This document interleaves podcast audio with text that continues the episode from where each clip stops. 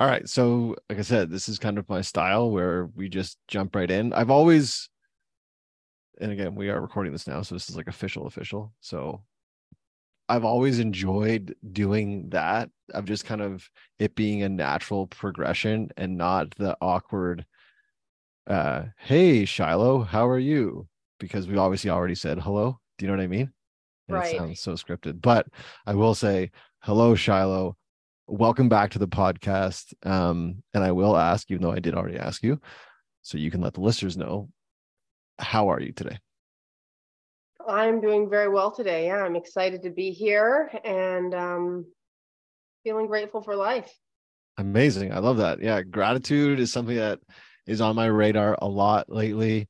Uh, both personally and something that I encourage all of my clients to practice is that gratitude piece. I think it's one of the most underutilized and probably undervalued um, emotions, I guess we'd say, of the the feeling of gratitude. I don't know if that lands with you at all. Oh yeah, completely. I um I call it the super scale. Like of mm. all the other mindset and work and you know ways that we can manage our emotions and our minds, um, gratitude is the one that kind of is the umbrella for all the others. Right. Yeah, I love it. I wanted to share an analogy, which I think will kind of be a launch pad for you and I on this conversation, and also for the listeners to understand my motivation for having you on again. And um, I, I think really tie in your work and my work. So if you don't mind, I'm just going to take you down a little analogy path for a minute. That's okay. Absolutely. Um, the other day, we were either driving the kids to Montessori or from Montessori. It's irrelevant, but we were I was driving uh, our two kids. Our son currently is three, and our daughter is four. And we drove past um, a stretch of the highway where it's just basically all forest, and there were some trees that were uh, uprooted and blown over, and some that were still standing strong and our daughter asked a very inquisitive question and it was dad why are some of those trees uprooted and bent over? And some of them obviously still standing strong. And i said well it could be a couple reasons but i would assume that those trees uh, got uprooted in our latest storm here in nova scotia with all the winds and high winds that we had. And I looked at that tree in that moment that was tilted over and uprooted as such a great analogy for things like relationships, things like life, things like business success. And here's how I tie it in is when you have strong roots, whether it be in business, relationship, you mentioned mindset as well. So strong roots with ourselves. Um, there isn't a lot that can shake us. But if we don't have those strong roots, whether it be again in a relationship or uh, be it intimate or professional, um, if we lack those strong roots, we're very easily swayed and could potentially snap what we've created. Um, I'd love to get your take on that from a relationship standpoint on the importance of roots uh, to be strong. And then, if you can, help us understand what are some of the things that you work on with your clients to ensure that those roots are strong that they can withstand those storms that are are inevitable to come at some point. Hmm i love that analogy. Thank you for that question. So strong roots i love that because yes um you know i talk about my brand is the real life love story which means real life still happens and you mm-hmm. create a love story through that. There's going to be the storms and and the challenges, right? So when it comes to having strong roots, what I would define that as is emotional safety mm. with yourself and the ability to offer that to some to be a safe person, right? Um, that is the foundational piece that makes you resilient to emotional storms to financial storms so many things happen in life children etc even um, even if your relationship wasn't the problem, the other things can uproot you. Um, and so, one of the ways that I teach emotional safety is the first one is to have a relationship with yourself that is loving and nurturing. So, for women, that's mothering yourself essentially. Mm-hmm. We we mother our children, we often mother our friends. Sometimes we even get into mothering our husbands, which I say not to do, but it's habitual. We want to give and do for all these people. And so what I say is take all that energy where you're compelled to hold space and nurture someone's emotions and care about how they feel, anticipate their needs, you know, coordinate their their life that it works for them and do that for yourself. And the the simplest way to do that is to pay attention to how you feel. So when you're not feeling good, it's like, "Oh, hey, you're not feeling good. Tell me more about that. What's going on there?" oh, you haven't had any time to yourself. Okay, how can we work that out? Or oh, you haven't had any exercise. Like, yeah, exercise is important. Let's let's get that going. Um, and so that would be the piece that um, no matter what happens in life, you have a way, you have like a a method to deal to not deal. I hate to use that word, but to process and hold space for yourself. Hmm. Love it. I think what comes up for me when you say that is something that I've in the last few weeks just been so turned on by in the work with my clients and just really motivating the work that I'm putting out on mass is this idea between this idea sorry this differentiation between IQ and EQ and EQ meaning emotional intelligence and I think what you're saying is exactly that is one's ability to understand his or her or their emotions um, and be able to articulate them but then also be able to practice empathy externally to those around them. So, in your work that you do, predominantly with couples and that interaction, and obviously the families, um, families uh, dynamic would come into that as well. And then, obviously, with my work, it's more of a professional setting where there's a leader dealing with his or her or their team. Um, but still having the ability to be empathetic and understand and see them for who they are. But what I hear you saying is if we expect to do that externally, the first step is getting as good as we can at it internally. Yes? Yes, 100%. And I, I love the, the connections you're making because I see them all too, you know, between the romantic interpersonal and in the leadership team realm. One of the things that women crave in marriage um, is a calm leader. Mm-hmm. So, you know, if a man has that mastery of his emotions where if he's triggered he can feel that and contain it you know if he's scared he can feel that and contain it if he's even feeling threatened by you he can feel that and contain it as opposed to projecting or blaming or even um even the physiological expression you know when you see someone is upset like a man gets a bit activated is threatening and when you're the leader whether that's of your family or of an organization, everybody's highly tuned to your emotional state.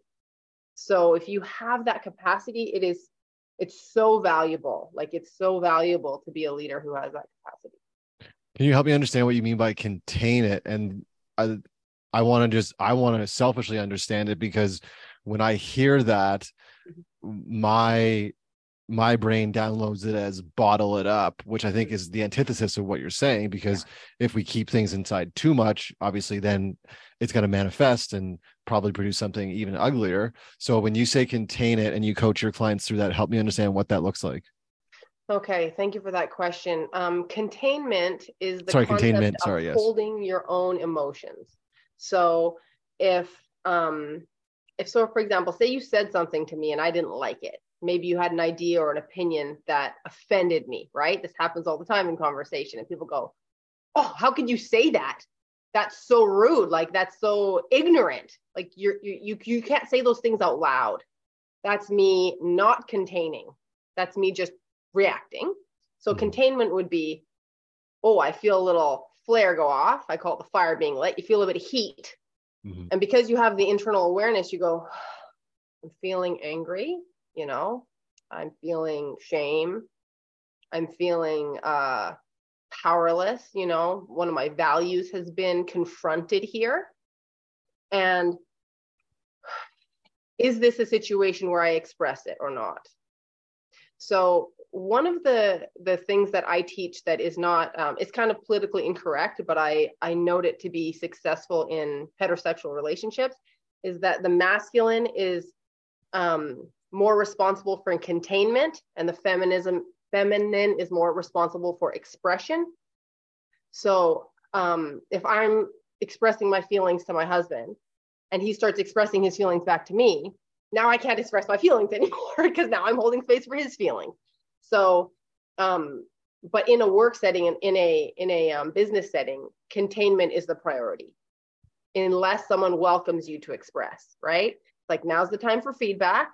What are you feeling about this? Like a strong leader will welcome that feedback, and then you'll say, okay, well, this isn't working for me. That's upsetting me. Um, so containment is when you don't allow your emotions to land on the other person to penetrate them to affect them. You're like i'm going to i'm going to be responsible for these. I know what they are. They matter. And i'm going to be strategic about how they get let out where they get let out. Mm. and then the expressive side um, which is really valuable if you're in the number two role or you're not the leader is responsible expression which means i feel the flame and i go oh i felt upset by that. I didn't like it. And instead of again projecting and blaming you this guy's a jerk. He says all these dumb things i go hey you know can i share something with you? When i heard you say women can't do this or men are responsible for containment you know i felt upset. I felt angry. Can you explain more? Right? Mm-hmm. so both in either realm you're being very very responsible for your own emotions. These are my emotions and i'm going to choose how i'm going to um, express those to you. I love it. And I love what you shared uh in regards to just the way you articulated it.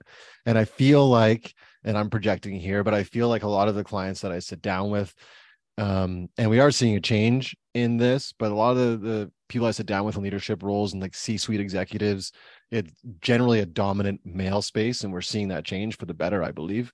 Um, and they may not have that i think it was just a general statement they may not have that practice to articulate those things.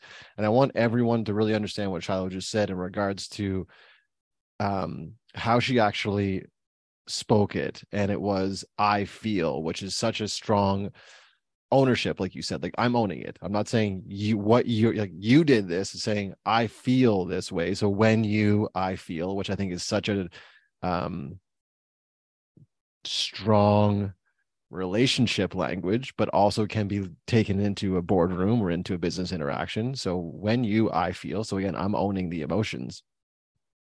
So I love that um, help along with the articulation.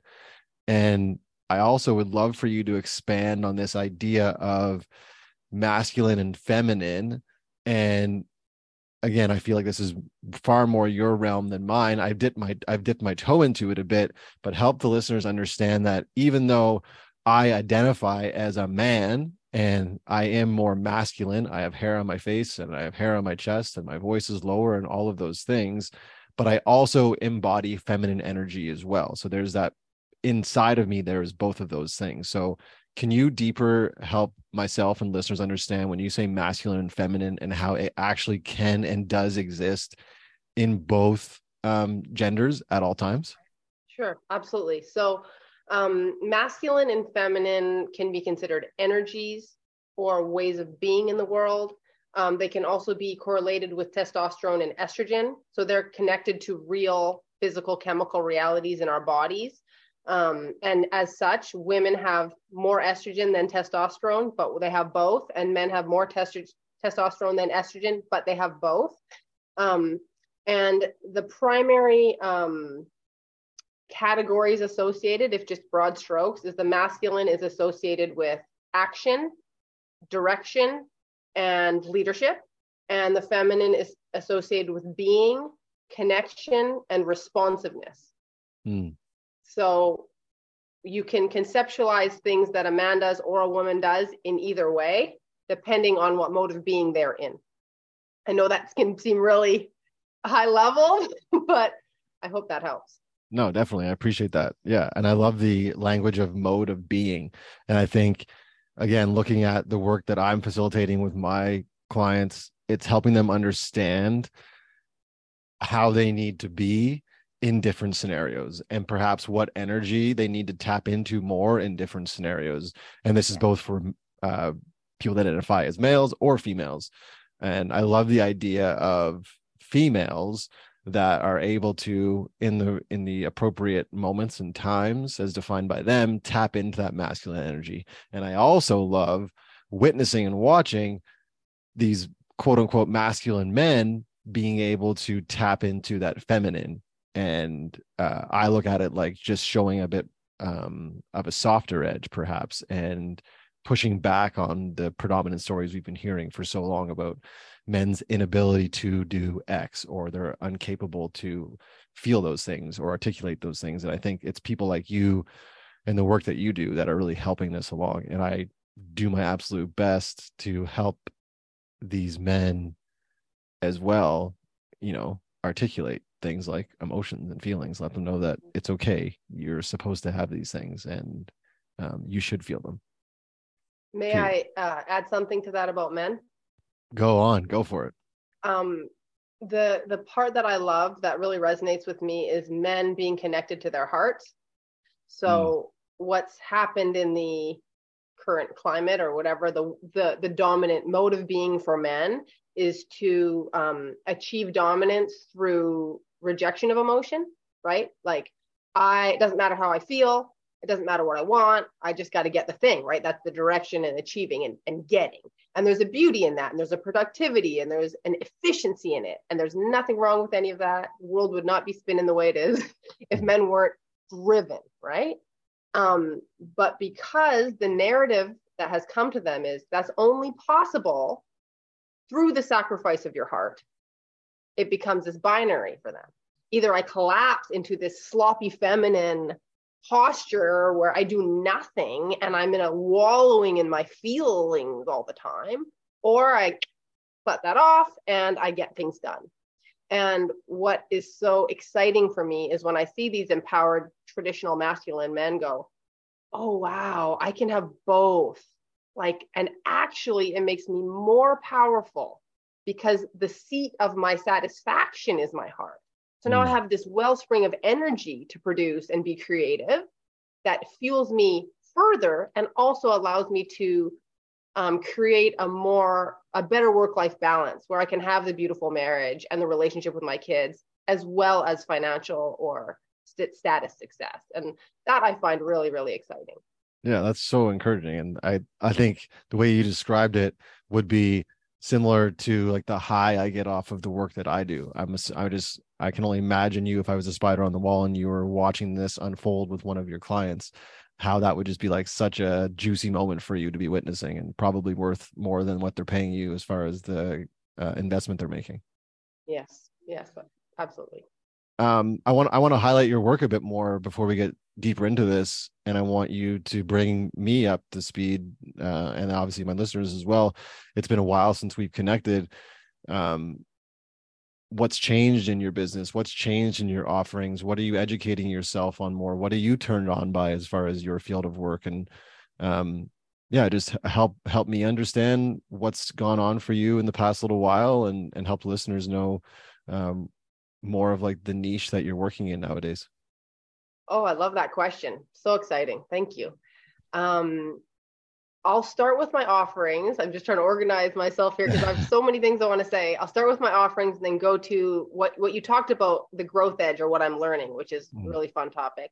Um, so I think when we spoke last, I just had a one-on-one offering, which I still have, which is is my um, you know VIP high intensity six weeks. You get six sessions and also you know voice that memo, text message. Like you're just I'm just in your pocket helping you through every step of the way. And what's so cool is women come to me wanting to improve their marriages, and six weeks is like a, a transformation.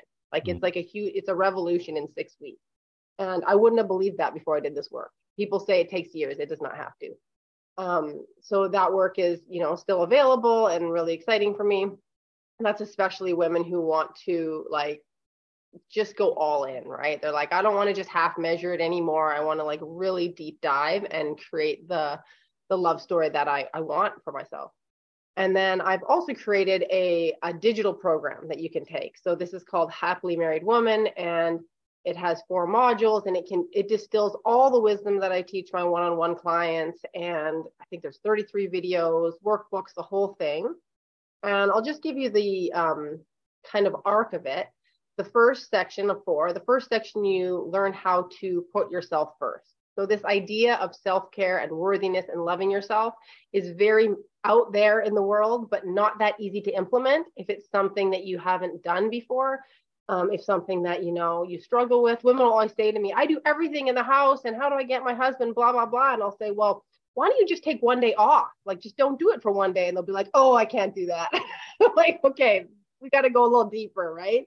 There's mm-hmm. emotional reasons that you are not able to put stuff down, right? It's not that simple. So putting yourself first, self-care, inner child work, meeting yourself on a real deep level.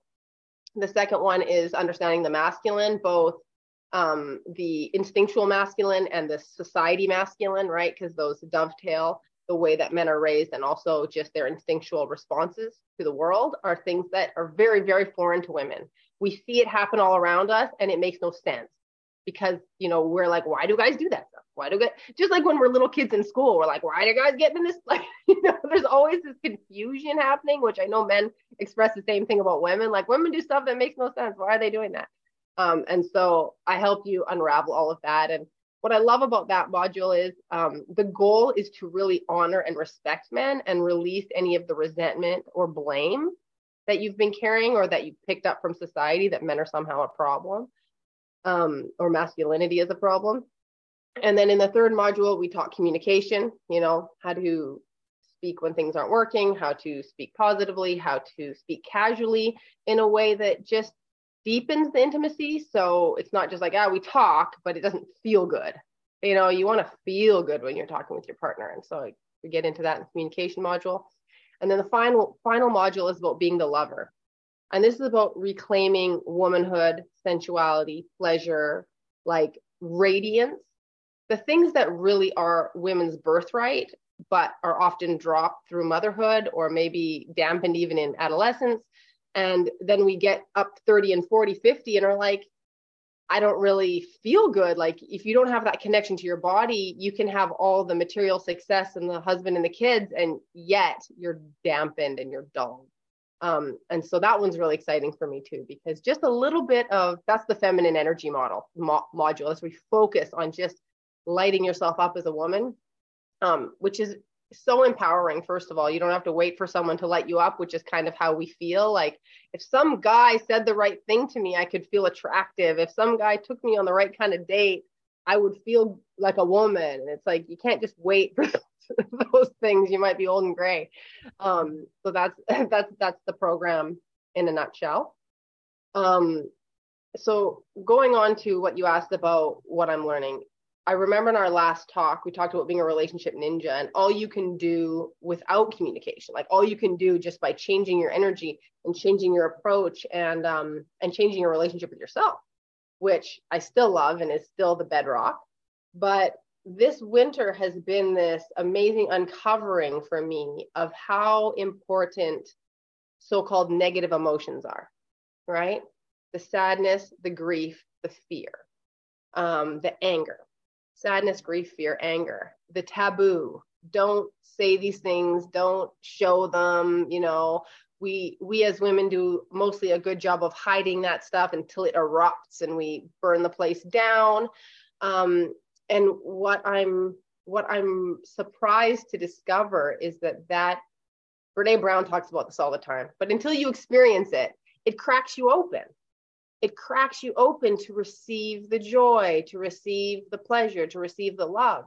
And so when as women we try to be the good wife, the reasonable wife, that means we we we stuff down the negative things because they're kind of um, irritating, inconvenient.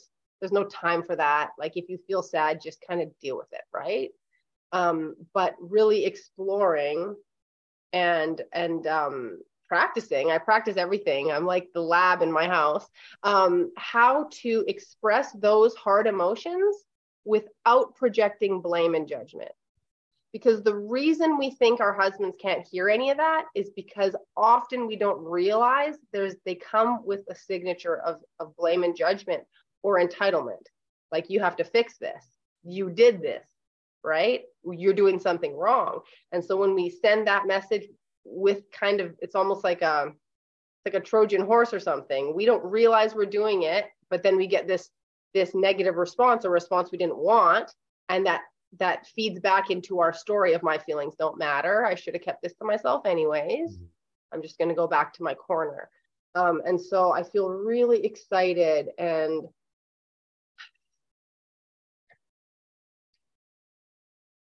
the idea of self responsibility, right? Which I've picked up three, four years ago, it keeps getting deeper. You can always take more responsibility. And that to me is really exciting. Mm, I love that. Thank you for sharing all that. And I, I love the idea of responsibility. I just wrapped up a meeting this morning. I won't share the client's name uh, just to be safe, but they were they're going through uh, a big hiring phase right now, and something transpired with one of their potential hires, and I asked uh, the leadership team, I asked, "Well, whose fault is that?"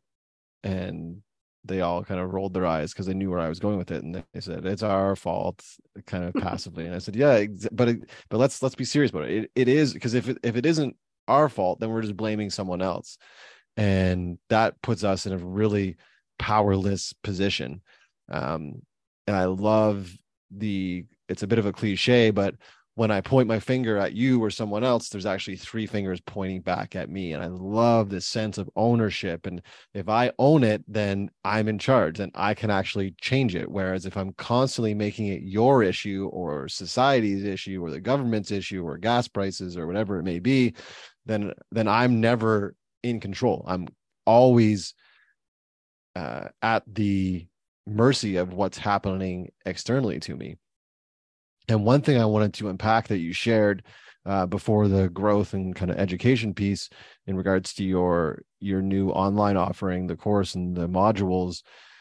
You were talking about that last module, the lover one, where it's really um, touching base with the feminine again, and you mentioned uh, you know as women and as men as well as we as we age perhaps it's a little difficult to to light that fire. And we expect like oh when this happens when when you know romeo shows up then i will feel this way. And i actually just had this conversation with a client. Obviously it wasn't about their intimate relationship but it was about how they were showing up to work and their business and for their team. And they were showing up in this way. And it was when i have x i will then do x and i will be happy, excited, successful, whatever it may be.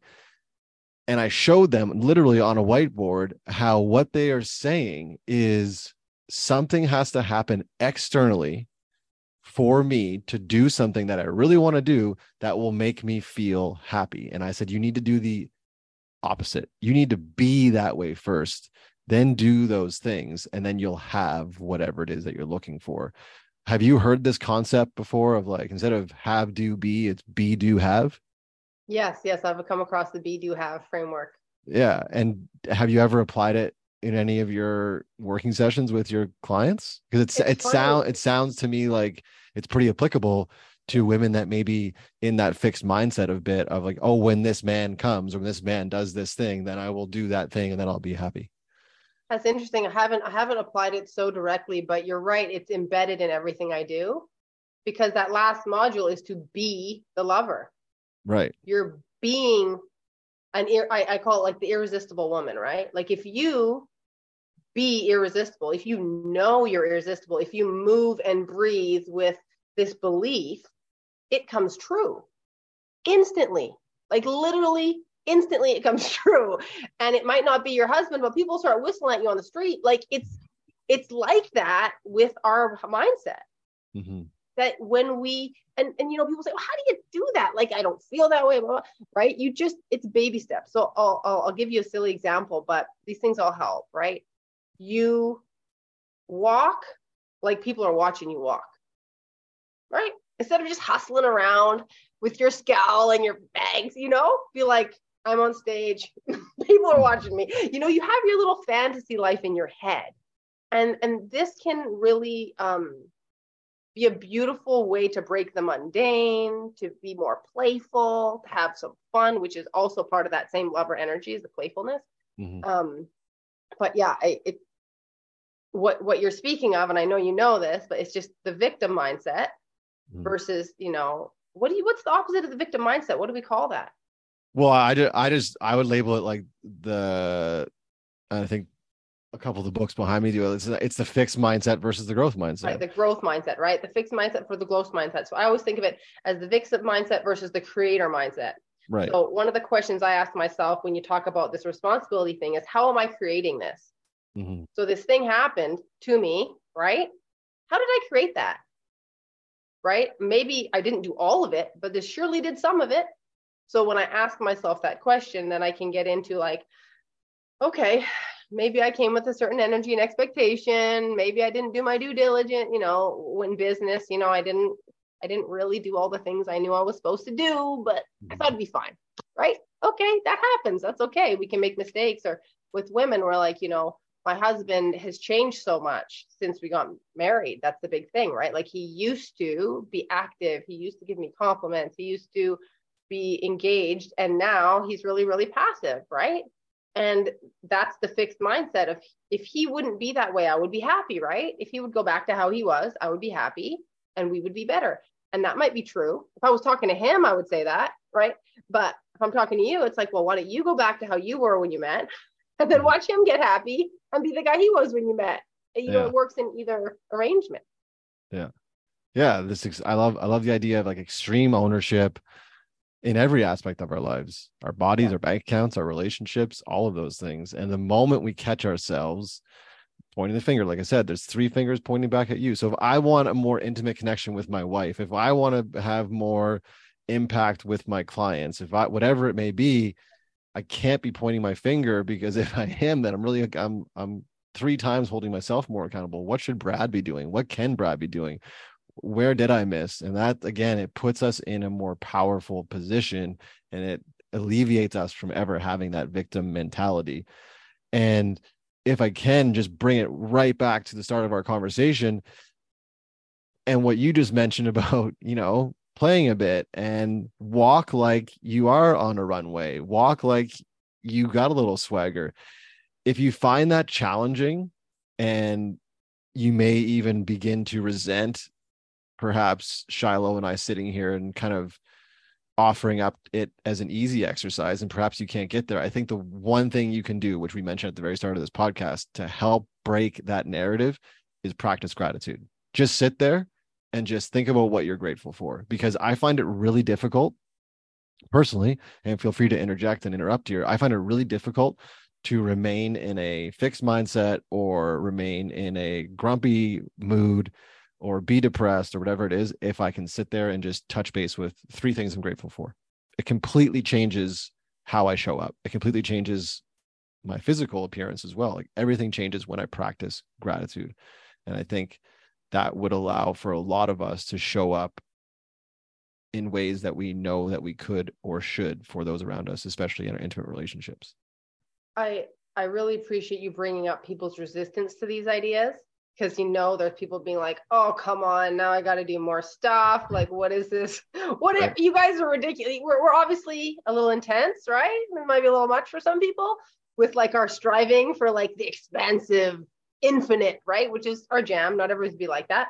But what I hear as well, first of all, backing up, gratitude, 100%. 100%. We have a, a forest I walk in now every morning, and I just, it brings me to tears every time. But I could just stay in the house and be grumpy about the laundry and the mess easily. I have those options. There's still more work to do, right? And mm-hmm. so it, it is a real choice to do the gratitude thing, but it, it pays off tenfold. Um, and I wanted to add another thing that came up for me when you said, you know, people's resistance to these practices.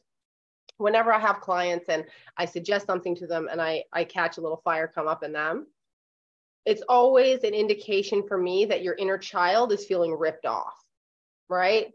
It's like nobody has paid attention to me yet, and you expect me to go out there and perform on the runway. Hell no, right? Like, I need some attention. I'm going to throw a fit right now. And that's a good thing. Like, don't push through that and just do the thing and, and think that's what you got to do. Go back and go, why is it so angering to me that someone would ask that of me? And then it might be like, well, I'm just really sad. I'm really burnt out. I feel lonely, right? Like I have all these unmet feelings and and nobody asks me how I'm doing. A lot of women will say that. Nobody asks me how I'm doing. Why does someone ask me how I'm doing? You can ask yourself how you're doing. That doesn't mean someone else should not ask you, and it does not mean they can or you can't move towards receiving that from others. But it's very difficult to receive from others what you're declaring never happens, right? This never happens for me. You better do it. Mm, there's a big conflict of beliefs there right? So you have to start by doing it for yourself so you can go, you know what? I always ask myself how I'm doing and it actually feels really good. And I, you know, maybe someone else would do that. Maybe I could ask for that at some point when I'm feeling less ragey at the world, right? So you don't I'm also trying to explore this this uh this balance, I don't know what you want to call it, between striving and self acceptance. I saw Brene Brown and I think Tim Ferriss talk about it on their podcast. And it's like, as much as I love the self help and the expansion and the mindset work, I am also very cognizant, cognizant how that can be an off road for shame. Like, I'm not good enough. I need to keep doing things and performing. And it can actually drive you deeper into your wounding as, a, as an avoidance Whereas, like that part of you that feels shame needs to be met like mm. fully. Yeah, there's no, there is no, there's no growth with shame, be it professional, um, personal, in relationships. If someone like, I mean, we have two young kids, and I know because I've done it, we've done it, um, because we're learning as well as parents to young humans. Like the shame thing just doesn't work. It just doesn't work. There's no growth there um, and the same in a business setting and in a relationship as well. Like if you shame me for something that i did um, i'm likely to just to like entrench myself and it's not an emotion that is good to feel. Shame is just uh, I, I, think extremely toxic um, in in business and in relationships. It just doesn't bode well for for any kind of growth as far as i'm concerned. Yeah um what i've been exploring is that we carry shame from childhood. Mm. So definitely don't shame each other. Definitely don't use it as a motivation. I actually just expressed this to my husband recently. I said, you know what I've noticed is that whenever I get defensive and whenever I get testy, I'm in shame. Because mm. you've said something and I'm taking it personally. It's because I'm not good enough. It's because I didn't do the thing, right? It's like it just gets exploded and mm. he isn't shaming me he's just whatever making some comment that is on his mind. Um, but that that and maybe not everybody carries this but i think a lot of people do because like you spoke with parenting we're not perfect. And definitely when we were children the shame was used a lot more liberally as an effective parenting strategy. Um, and so just again owning my shame and being like okay i might i might feel really gross when you said that thing and I, i'll tell you but it's it's my shame right I'm not going to blame you for that. Yeah, I think, and uh. what you just shared there, and I want the listeners to make a note because I have a mental note at least is is how how often it's coming up in what Shiloh is offering in her work is like this this extreme ownership of of it's not the external, it's the internal, and it's through that internal reflection that we can then serve and grow our serve and grow ourselves, and and then the external outside of us um, so i just again i love that commitment and that um, consistency that you have with that and that it's it it's too easy to sit there and point our finger again like i said at things outside of us when we really have the power within us to do whatever it is that we're looking to achieve. And one thing i just wanted to share quickly in regards to the i guess the embodiment is the term i'll use when you're talking about that woman walking across the street and i just picture this like super empowered beautiful being. And if you're unable to conjure that up yourself something i do with my clients i don't have them walking across the street sexy but um, i have them pick mentors in different aspects of their life um, whether it be their relationships or whether it be the work or, or their physical being.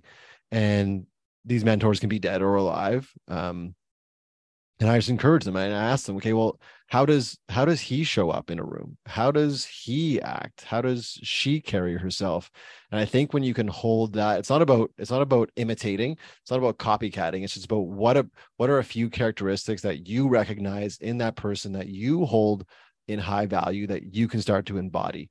And uh, Albert Einstein, I think, said um, there's no such thing as an original idea. So we can start borrowing these things from people and then make it our own. So for me, when you're talking about walking across the street, I don't know why Cindy Crawford from my childhood like popped into my brain. Like she was such a bombshell and such an iconic supermodel. It's like show up like that. Just show up like Cindy Crawford, where literally everyone's turning their head, and not because she was just uh, as socially accepted a beautiful person, but she was probably confident as hell, and she just commanded that attention. And I love the idea of looking around us for examples and then embodying that, uh, whether it be in business or our personal lives as well. I don't know what your opinion is on that. Mm, yeah, I love that idea. I love that. Um, it's very difficult to do something that you haven't seen before. Mm. Like if you have no, I talk about this a lot because there's very few examples of the kind of marriages my clients want, like lifelong love affairs. You just don't see it very often. And they're out there but those people are quietly enjoying themselves. You know what i mean? Like there's just not that many examples and there's lots of examples of what you don't want.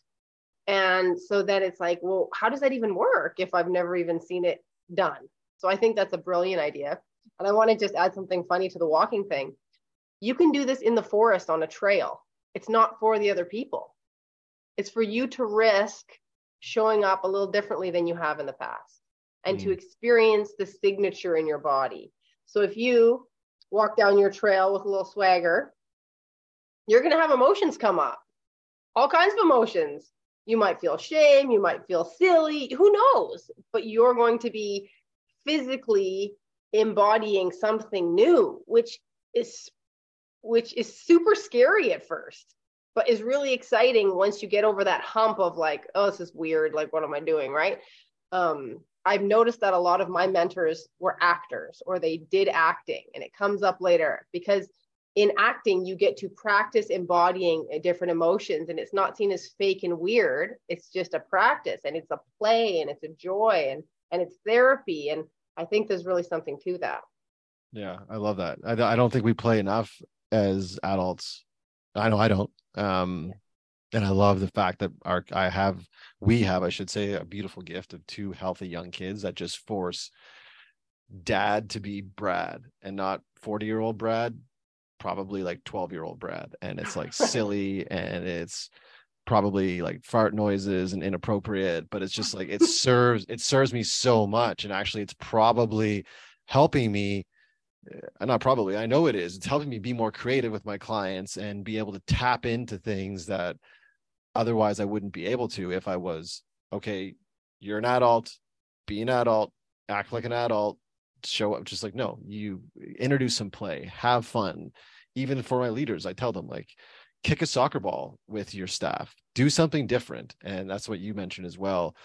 We if we if nothing changes nothing changes. So introduce whatever it is and i love the idea of 1% if i can get a client of mine, as I'm sure you have the same perhaps unconscious thought process, if I can get one, if I can get my clients facilitate 1% growth over our six weeks together, or for me over you know a 12 month contract what's like that is that is expansive. That is completely different. They're showing up they're feeling different emotions they're they're just completely different. So all i want is 1% every single day if we can do that then we're winning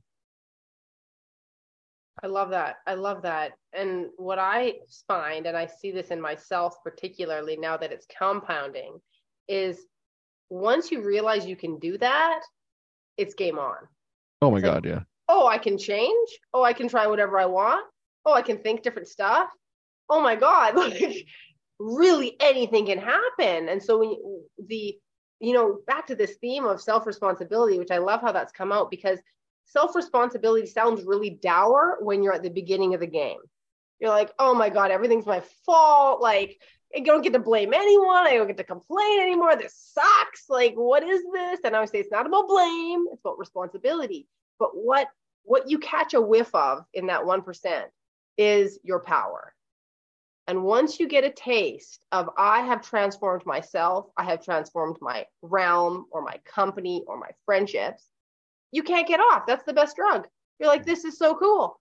I, I mean, yes, it takes effort and intention, but but you literally get to pick whatever you want, reverse engineer it, and then get it, which yeah. is too too cool. Like I can't get over that, especially in intimate relationships where people think it's so fixed. Oh my God, you're incompatible. Oh, he's old, he'll never change. Like, no, I have clients in their 60s and 70s. Like it is never over. Unless you believe that it is. That's right. Then it's over. It was over when you were 20, if you believe that. You meet people like that. I just got to tell a quick anecdote. I was playing flag football in Vancouver. I was the only girl in this all male tournament, the nicest guys ever. They invite me to play. And there's, and I'm like, I don't know, 30 at the time. And there's this guy who's like, Oh, I can't play defense. I'm getting old. And he's like 27. And I'm just like, You're giving up so early, buddy. I can't even handle it right now. Like, stop it. But you meet people in their 30s with their backs and their stuff, and they're like, Oh, I guess I'm getting old. It's like, No, you are out of shape. This mm. is a fixable problem. yeah.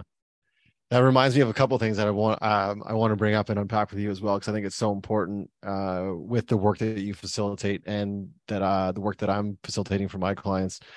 Before I get into it, is Kobe Bryant quote, uh, and I'm paraphrasing, of course, was "I just don't understand lazy people. We just don't speak the same language," and that is, I love that.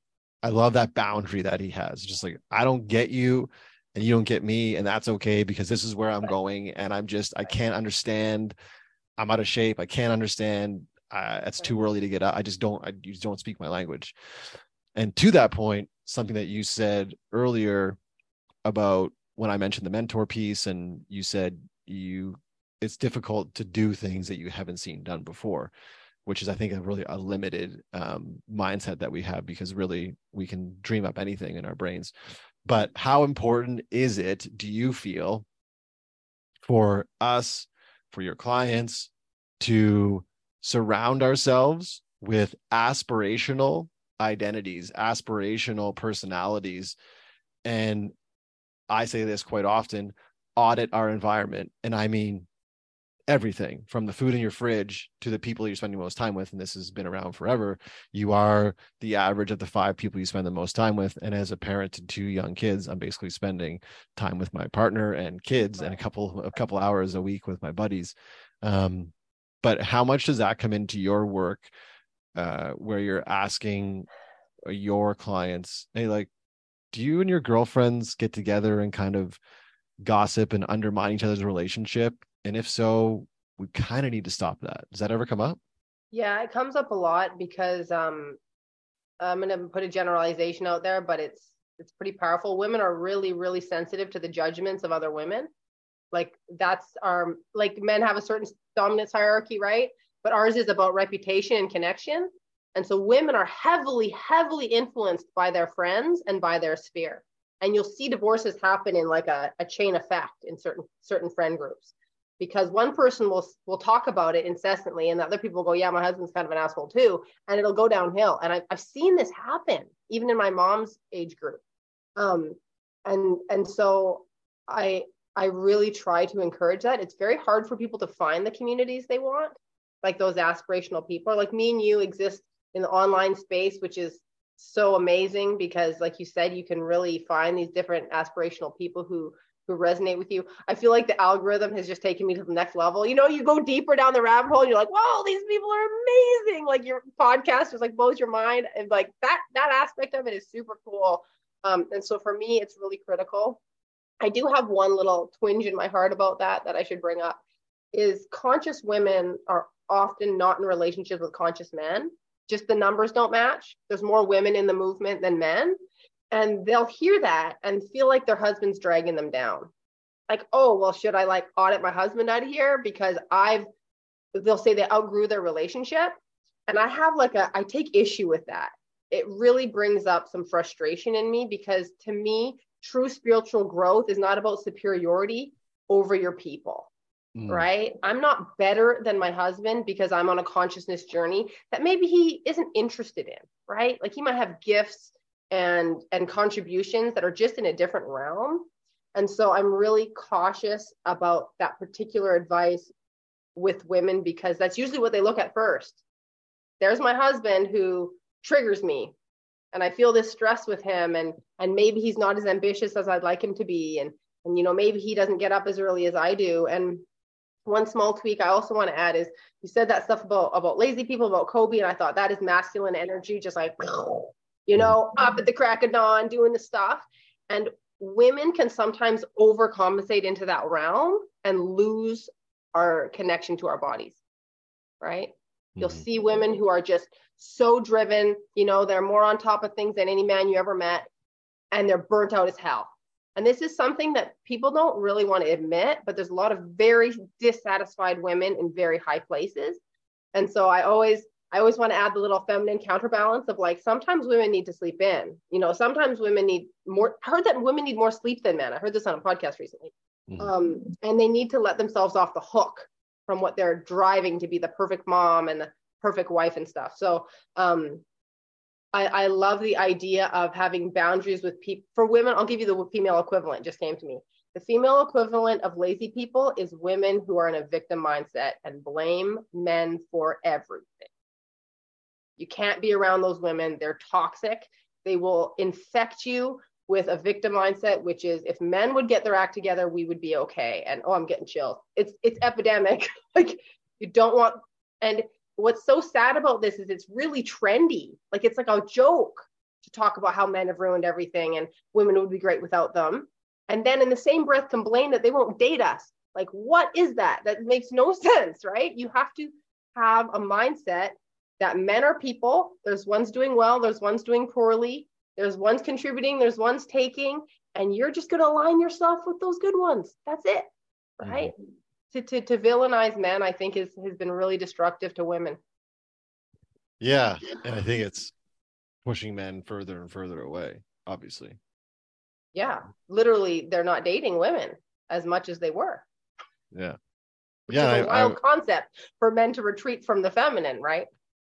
Yeah. And I think this is I don't I didn't think I was gonna go here with this, but I will anyway, because it's just coming to me. Uh there's there's stats coming out of since since the pandemic of uh, sexual activity in males being so down um like astonishing numbers in in the demographic where you would expect it to be really high like in that kind of like 18 to 25 and i would assume we could probably pick a bunch of different uh attributions to that. And one of them probably is this attack on the masculine this attack on um, just men. Period. And it's probably just like where do i fit in? Like how can i be that? How can i show up? How can i be a bit of kobe but also be a bit you know softer as well? Because mm-hmm. i'm so i feel so called to be a bit of that hard edge you know elbows out chest up um but you're telling me that i can't do that or shouldn't do that because it's offensive or it's degrading or whatever it may be. So I feel so, excuse me, lucky that I'm in a committed relationship because I am afraid of what that would look like outside of here. Daunting. Yeah, it, it brings back what you said about the shame thing, right? Mm, exactly. Shaming yeah. men, it's not helping them step up. It's not empowering them to flourish. Mm-hmm. Yeah. yeah, yeah, absolutely. Um, I want to say thank you so much because I always really enjoy whenever we interact. And for those of you that don't know, um, Shiloh and I did record a podcast uh, about a year ago, and I always have been, um, I won't say always, but I guess recently, since we both moved to the East Coast from the West Coast, I've always felt like I can like confide in you and share with you. And um, I wanted to say thank you so much for that. And that's, that's coming from someone who isn't a client so i can only imagine how you show up for your clients as well and i wanted to celebrate uh, your ability to embody from my paradigm this this very uh, powerful feminine but also this very powerful powerful max uh, masculine as well so i want to say thank you and um, i'm assuming on behalf of your clients thank you as well because you show up for the community really well i really appreciate that i really appreciate your words and um, just your thoughtfulness. And I feel that containment with you, actually, that safety of like, I can bring up whatever's coming up for me. And I, I'm, I'm very aware that some of the things I bring up trigger people and that can make me feel a bit nervous. Right. But in your presence, I'm even though I know it's one of those topics, like I feel the flare going myself. I can I can sense you're like, oh, okay, how do we, you know, share this space in a mm-hmm. way that doesn't um, make anybody wrong? Like we're just sharing the ex- expression and the exploration, and and for me, that's very nourishing. It's it's um it's just so much fun. Like I just find when you said more play, I thought this is my play. I yeah. love to just have conversations that you don't know where they're going to go you just the adventure of it. And so yes thank you so much for inviting me on. Yeah absolutely. Absolutely. I, I, i'm so intrigued by uh, by you and the work that you do and your paradigms. And i will uh, always hold space for you whether it's like formally like this or um, i know we both haven't been afraid to jump into each other's direct messages dms as well. So uh, i'll continue to do that and show up for you as best i can so um, sorry guys for listening. We're just having like a little love fest here, Shiloh. um, uh, I do want to respect your time and uh, and let you get on with your day. But before I do that, I want you to um, take red carpet here and let people know how best they engage with you if they do want to do something formally with you how should they reach out?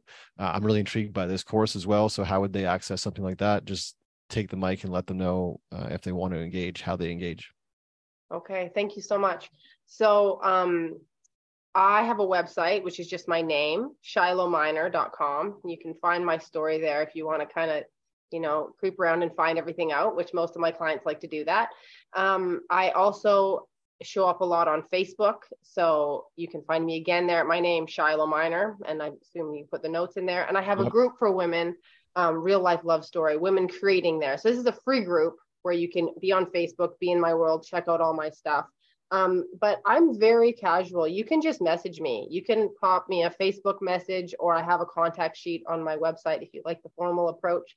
Um, and that happily married woman program I should have a landing page for that. I think I do, but I'll get it to you after. I have a landing page where you can okay. um, find out the details of what's in Happily Married Woman, and there's a short application. Um, don't be intimidated by that. I just really want to know my clients so I can support you better. Um, but again, if you have questions about it, is this right for me? What does this involve? The only reason I need your address is for tax purposes, so don't panic. um, uh, yeah, I I really, really love speaking to women who are in this realm because you are the change makers. You're the ones who refuse to be victims. You're the ones who lean into your faith and your love and your loyalty for your families. And so, um, even if you're just curious, don't be shy to reach out. Okay. Love it. I love it. Curiosity is something we all need a bit more of in our life. And I know I'm projecting there, but I'll say it for myself as well. Be curious. Be curious. What is it like to go walk in the woods? What is it like to walk sexier, males and females, or however you identify? Just embody it. And I really do feel like there's such an alignment between the work that you're doing and the work that I'm doing. And for some of us, for some of you listening, you might be sitting there going, I don't really get that. But uh, I'm a true believer that what works in a boardroom as far as facilitating success can also work in a bedroom. And what I mean by that is it's about what you said at the very start. It's about getting in touch with yourself first. I can't expect for a CEO to all of a sudden have really high EQ, emotional intelligence, if he hasn't or she hasn't spent time touching base with their emotions first and doing their best to even articulate what that is. And it's something as simple as after a meeting, spend five minutes and just write down how you feel. That's like step one. Just like, let's see if you can start to understand and put words to and give names to your emotions. Because the sooner you can do that, the sooner you'll be able to hold space, be empathetic, and help others that are around you. And I think the same applies, and feel free to jump in here. The same applies in our intimate relationships as well. It's it's about focusing on the internal first and foremost that we can show up on the external. Well, I can give you a, a proof of your theory. I've been teaching my husband this stuff and he uses it at work. And he go. says all the time, it makes you so powerful when you go into a meeting and you can be in touch with your own anger and not react to it. And you mm-hmm. can have people coming at you who are angry and you can not take that personally. And you can just hold the space for it. And and for him, his his reports just adore him because Right. he gets in there, he validates what they're doing, he's contained, he doesn't project his mess onto them. And they like it's that clear leadership. Know what's expected, give validation when it comes and and feel empowered. So I think for him, you know, he always loved leadership, but people can be very triggered by their superiors, right? And he because of this work, he feels less disempowered in that space because the person who's best emotionally regulated has the most power in any space. Absolutely. Love that. Feel your emotions, but don't let them muddy the waters of your actions. Like recognize them, own them, but don't let them direct your next move, especially I would say in business and even more so in relationships. Feel it, own it, recognize that it is just a feeling, and don't let it become this big thing that it doesn't need to be or doesn't serve where you ultimately want to be going, whether it be again in business or in love. Yeah. Amazing. I want to take a moment to thank you all for listening as well, tuning in and supporting the podcast. I get so excited and fulfilled. Like Shiloh just said, like this is play for her. This is absolutely play for me.